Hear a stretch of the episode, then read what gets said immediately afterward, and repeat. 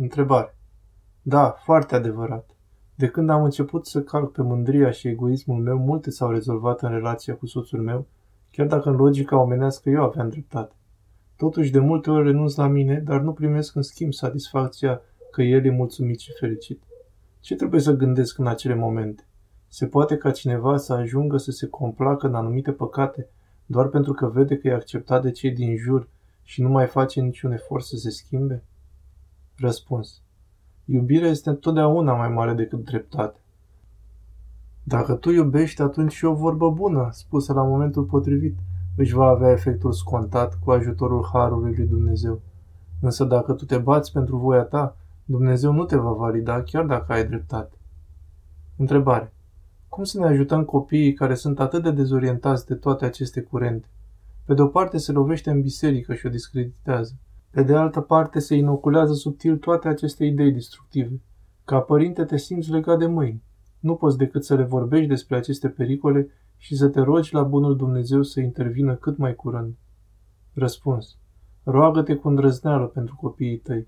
În cadrul acestei rugăciuni, Dumnezeu te va lumina ca să-i ajuți. Întrebare. Mulțumim mult pentru atenționarea aceasta. Într-adevăr, surprinde chintesența acestui univers artificial, care dacă nu ar fi cu adevărat o minciună, ar fi un lucru bun. Dar nu înțeleg cum nimeni nu se autosesizează cum persoanele fără apărare, copii, persoane fără o prea mare cunoaștere, să spun așa, vor fi victime sigure. Răspuns. Datorită afluxului imens de informații importante, oamenii astăzi nu mai au timp să raționeze, de fapt, și atunci se duc ca vitele la tăiere. În aceste condiții, ortodoxia terapeutică este crucială. Tot timpul a fost, însă acum se vede mult mai pregnantă decât în urmă cu 20 de ani, să zicem. Întrebare. Cum poate un monah care nu a avut copii niciodată să dea sfaturi despre creșterea și educația copiilor, referire la părintele Emilian Simonopetritul? Răspuns. Este foarte simplu. Sunt mai mulți factori care contribuie la aceasta. Întâi de toate este vorba de luminarea Sfântului Duh. Să nu uităm că sfințenia nu e o stare abstractă, o simplă poziție socială, o meserie, etc. Este o apropiere mult mai mare de Dumnezeu și deci o cunoștință mult mai mare relativ la lucruri pe care poate din punct de vedere omenesc omul duhovnicesc să nu le știe. Dincolo de asta, marii duhovnici, prin însăși poziția lor, intră în contact cu foarte mulți părinți și copiii care își deschid inimile la spovedanie și deci au o foarte mare experiență și din această cauză și pe acest plan. Un al treilea factor ar fi faptul că prin însăși natura Sfintei Tradiții, aceștia învață de la Sfinții Părinți aceste lucruri, pentru că creșterea copiilor este unul din aspectele sociale foarte importante de care se ocupau aceștia. Vezi, de exemplu, Sfântul Ioan Hristostom, care dedică o atenție specială acestei teme. Întrebare. Ce ne puteți spune despre Giulgiu din Torino? Chiar poartă chipul Domnului Hristos? Întreb pentru că am văzut la mulți preoți și călugări ortodoxi, în casă, chilie, etc., fotografia cu acest Giulgiu. Răspuns. În general, biserica păstrează tăcere. Niște moaște de o asemenea magnitudine ar fi de așteptat să facă minuni. Știința spune destul de clar că este un fals din secolul 13-14. Vezi uh, articolul în engleză din Wikipedia sau în română, mai scurt însă puțin diferit. Acum că cineva folosește celebra fotografie negativ a Giurgiului ca un fel de icoană, acest lucru poate fi socotit ca un gest de evlavie și nu neapărat ca o acceptare a autenticității sale. Întrebare. Preotul nu poate scoate pe oameni din iad. E o tradiție bazată pe bazme și contrazice scriptura. Omul pe parcursul vieții își face singur alegere. Răspuns. Nu este adevărat. Avem chiar slujbe speciale pentru aceasta, parastasele. Vezi aici o analiză amplă a acestui lucru în articolul de pe site Rugăciunile pentru morți.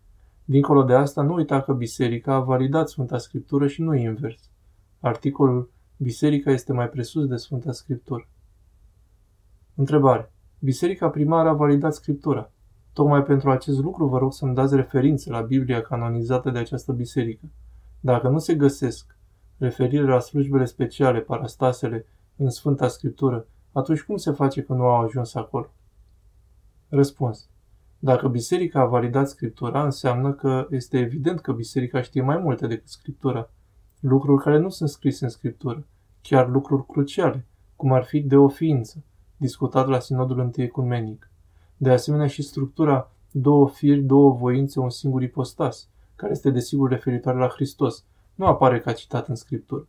Vezi celelalte sinoade ecumenice. Biserica nu are nevoie să pună totul în Sfânta Scriptură pentru că nu este Biserica Scripturii, ci Biserica lui Hristos.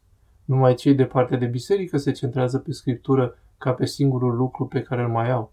Dumnezeu face asta în mod intenționat, pentru că ne mântuim pe baza unirii cu Hristos și nu pe baza literei care ucide. Fie ea și în Sfânta Scriptură, după cum însuși Domnul a zis în Sfânta Scriptură despre Sfânta Scriptură. Referitor la referințe se vede, ca și în cazul primei tale nedumeriri, că nu cunoști, dincolo de învățătura bisericii și istoria acesteia, în acest caz istoria Sfintei Scripturi. Știm cu toată siguranța că textul de astăzi este textul pe care Sfinții Părinți l-au adoptat, asta întâi de toate din roadele pe care acesta le produce în biserică, adică Sfințenia, cât și văzut din punct de vedere științific. Vezi și articolul Dacă nu primim corpusul Noului Testament atunci. Întrebare. Și totuși copiii botezați ajung hoți, criminali, gay, curvari, pedofili, mincinoși. Pe când un adult, când se botează, se lasă de toate păcatele sale și își ia crucea și îl urmează pe Domnul Isus, citind Biblia, postind, etc. Rezultatul se vede. Milioane de copii botezați, deveniți adulți și nu cred în Dumnezeu. Răspuns. Țic, țic, țic, țic. Dacă este lăsat copilul să crească mare, atunci avem efecte mult mai grave. Toate denominațiunile care promovează botezul la vârsta adultă sunt eretice. Toate societățile în care aceste denominațiuni sunt majoritare legalizează drogurile, LGBTQI++, portul armelor, pornografia, etc. Cei pe care îi amintești tu sunt majoritari din vest și nu în țările ortodoxe. Ceea ce este mai important însă este că ortodoxia nu acceptă aceste păcate, pe când ereziile care acceptă botezul adulților acceptă și promovează aceste păcate. Aici e problema. Întrebare. Apa Iordanului își întoarce cursul când e bobotează pe stil vechi. Răspuns. Își întoarce cursul în funcție de când este sărbătorită bobotează acolo de biserica locală. Dacă ar fi fost sărbătorită pe stil nou, s-ar fi întors pe stil nou. Oricum, boboteaza nu a avut loc pe 5 ianuarie, după cum nici schimbarea la față știm sigur că nu a avut loc toamnă. Însă nu asta are importanță. Are importanță comuniunea bisericilor. Stiliștii fac din problema calendarului, care este o problemă astronomică, o problemă duhovnicească, un motiv de neascultare față de episcopul legiuit al locului, ceea ce este grav. Întrebare. Ce sunt stigmatele? Stigmata catolicilor și la ortodoxi de ce nu apar? Nu am găsit vreo explicație dată de vreun sfânt. Răspuns. Sfântul Apostol Pavel spune în Galateni, capitolul 6, versetul 17, că de acum încolo nimeni să nu mă mai necăjească pentru că port semnele Domnului Isus în trupul meu. Cuvântul semnele traduce originalul stigmata și de aici stigmate. În ortodoxie, într-adevăr, nu se face caz de acest lucru, pentru că semnele Domnului Isus sunt semnele ascezei, ale ostenerii, ale postului, etc., o componentă de bază în ortodoxie. În catolicism asta a devenit un fel de demonstrație, ca să nu spun că se apropie oarecum de circ. Acolo anumiți mistici spun că le apar semnele cuielor Domnului la palme și acestea sângerează. Întrebare. Am fost ridiculizat în familie extinsă când mi s-a spus că creștinii au ucis pe cei care credeau în idoli și le-au distrus templele. Le-am spus că sunt dezinformați și că lucrurile au stat invers. Aveau deja un grad de nervozitate ridicat și nu am mai continuat discuția. Nu frecventează biserica, pe Dumnezeu îl consideră un personaj fictiv. În prezența lor, familia fratelui, simt o ostilitate și dorința de a mă ataca pentru că sunt altfel. Întrebarea este, e bine că îi evit? Răspuns. Într-adevăr, nu continua discuția. Spune Sfântul Apostol Pavel, după prima și a doua sfătuire, lasă-i. Este o discuție de uzură care te depărtează de Dumnezeu. Mai bine roagă-te pentru ei. Întrebare. Dacă am greșit față de cineva și el s-a supărat pe noi, noi ne cerem iertare, dar el nu ne iartă. Domnul ne iartă, nu-i așa? Răspuns. Da, bineînțeles. Însă desigur că variază de la caz la caz. Poate că nu ne-a cerut cât trebuia, cum trebuia, nu a reparat greșeala, etc. Însă da, în general Dumnezeu ne iartă. Întrebare. Interviul e interesant, dar filmul e o denaturare a Duhului autentic creștin. Filmele astea cu viața lui Isus sunt impregnate de gândirea lor occidentală, iar Isus este perceput ca un simplu om cu slăbiciuni. Ca să nu mai vorbim de filmele care denaturează complet adevărul biblic și prezintă lucruri imaginate, sau Jesus Christ Superstar. Răspuns. Înțeleg punctul tău de vedere. De fapt, aș putea să găsesc o mulțime de greșeli dogmatice, și nu numai, mai ales în filmul lui Zefirelli.